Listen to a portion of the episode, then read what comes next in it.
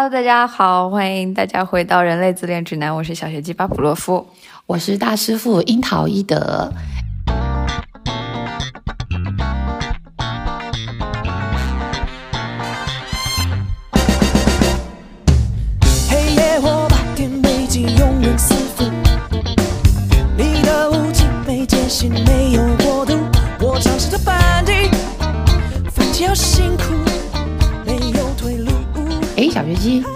会不会玩消消乐？我不是很喜欢哎，每次都通不了关。呃，我们办公室有位小伙伴哈，以前是非常非常喜欢玩消消乐的，但是我最近发现他都不怎么玩消消乐了。哎，我好像真的没太注意到哎，但是我知道我外婆好喜欢玩消消乐的。那你外婆可能是为了要打发这个退休后的无聊时光了，但是我们这位小伙伴呢，应该是为了想要增加他的心理效能吧？这跟心理效能也有关系嘛？心理效能低的时候，大家不应该就是懒着瘫着什么都不做嘛？玩消消乐不就是因为无聊吗？嗯，玩消消乐呢，不仅仅是因为无聊，其实像消消乐啊、俄罗斯方块这类型的游戏呢，都有一种特性，就是能够通过无序的这种排列的这个过程呢，给玩家增加心理效能感。就是我们把这种混乱的、就颜色杂七杂八的方块摆到一起，变成有序的这个过程嘛，有点像数学里的合并同类项，或者是说我妈很喜欢收拾我的房间，要把东西是摆得整整齐齐的，就是是一个道理吗？对啊，其实收纳啦，或者说呃强迫性的把一些相同颜色的东西放在一起啦，其实都是同样的道理的。像我们刚才说的消消乐和俄罗斯方块这类型的游戏呢，在游戏一开始的时候呢，一般都是一些各种形状、颜色的小方块，有的时候。像这类型的游戏，它都会有个倒计时嘛？那这些倒计时呢，或者是倒计时的步数呢，都会给玩家带来一定压力。那我们要做的呢，比如说是消除这些小方块，并且是最大程度的消除它。消除其实就是我们所描述的有序，比如说你按照色块啦，或者你按照这个平稳的程度来进行这样子的一个排列。那在这样子的过程中呢，心理效能其实就产生了。可能大家对心理效能还会有一些疑惑，要不你来解释一下？其实心理效能最简单或者直白的解释，应该就是心理动力。那这种效能呢，是我们相信自己有能力去做一件事情。啊！但是正是这种感受，或者我们说是信念吧，能够帮助我们完成我们想要完成的事情。这种感受是基于一种我想做和我能做的综合体验，就是我我感受这个事情是我能做到的，并且，呃，是我自己想要完成的。那心理效能呢，能够通过一个人面对困难的程度以及克服困难的程度啊难的难度来调节的。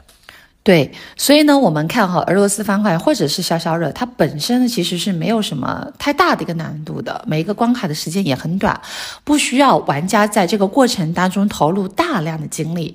但是每次完成一次消除呢，就会得到一次的奖励，比如说什么音乐啦，或者一个炸弹啦，或者是某一些的道具，对不对？那这时候呢，它就呃。呃，消除了，以及就是这种消除哈，消除的这种结合，就消除了这种嗯，现实生活当中的一些负面体验，并且呢，还有一个很重要的就是，它会有一个及时的奖奖励。那说到这个奖励呢，我觉得你应该是很特产解释这件事情吧？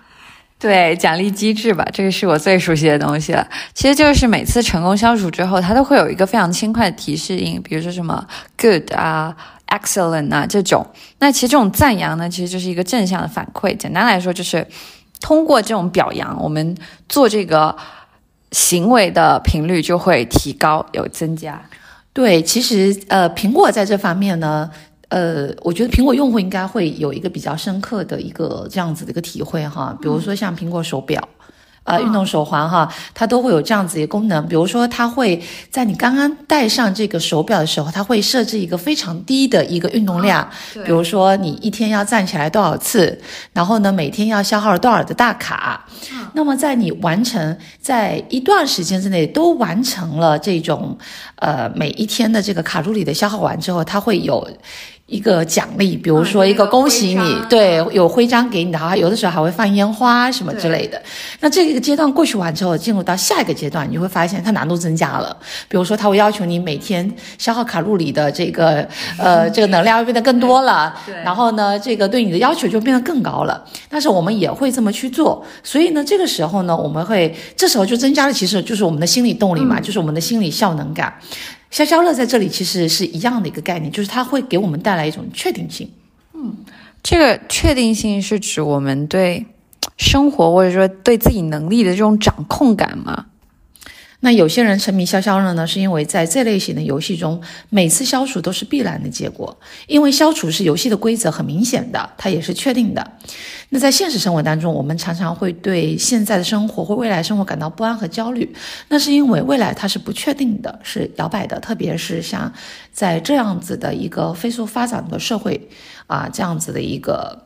呃，我们的一种生活当中，我们不能够去确定解决问题的很多的方式或者方法，因为生活从来都没有一个。规则除了法律和道德上的规定之外，我们可能会遇到很多其他方面的一个困扰，所以我们可能穷尽一生呢，都在寻找这个困惑的根源，寻找那个最重要的问题，呃，更不要说解决问题了。那就算我们找到了问题，付出了努力呢，那个结果也不一定是我们想要的那个结果。但是消消乐呢，就会把这种不确定性的降到最低，高频率的反复的解决问题，会让我们得到很高的一个获得感。那这样说来，消消乐真的能够帮助我们缓解这种低效能的状态。但是心理效能能够帮助到我们什么呢？很简单，它可以帮我们维持行动级别的能力。那这个行动级别的能力呢，取决于我们的心理效能的水平。就比如说，嗯，你看一些专业的书籍或者看一些很严肃的刊物的时候。那这个时候你读不下去了，那你可以去读一些网络小说，或者可以听书嘛，或者看一些短视频。这就是行动级别随着心理效能不足而持续降级的过程。嗯，一旦我们的情绪彻底崩溃，或者处在深度焦虑中的时候呢，我们的心理效能水平也会随之崩解，我们的行动级别也会下降至最低的水平。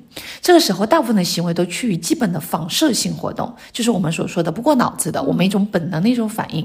比如，有的人在焦虑时会。暴暴饮暴食，这对应的就是那个心理效能水平所能够执行的自我安抚行动的一个级别，其实就是我们的向前的这个动力。所以有时候我们摆烂，可能是因为我们心理效能比较低。就像就像一部电动车，它没有足够的电量了，它没有办法爬坡，只能在这种平缓的路段缓慢行驶，甚至是下坡。那适当的去调节心理效能，其实能够帮助我们更好的。啊，去寻找一个自己的这种嗯舒适的状态来面对我们的生活。对，所以消消热呢，这些的玩消消热这些玩家呢，他们要把无序的或者是混乱的这种排序啊、方块啊，通过自己的整理，让它变得有序，并且呢。呃，及时的给予了反馈，从而他们就恢复了自己的某一部分的心理动力，调节了自己的负面的情绪。当然，我这里要提醒大家，就是任何一个游戏呢，都不要过度的去玩，比如说熬夜玩，每天都花很长很长的时间去玩某一个游戏，因为任何的机制如果被过度的使用，就会变成耗损，心理效能呢不升反降，变成了成瘾，甚至是丧失了某一部分的正常的生活动力。嗯，对，其实很多东西都是这样，适当的使用能够帮助我们回归到一个比较正常的这种心理水平。当然，我们过度使用它就会对自己造成伤害。这还是那句话，适度游戏益脑，沉迷游戏伤身。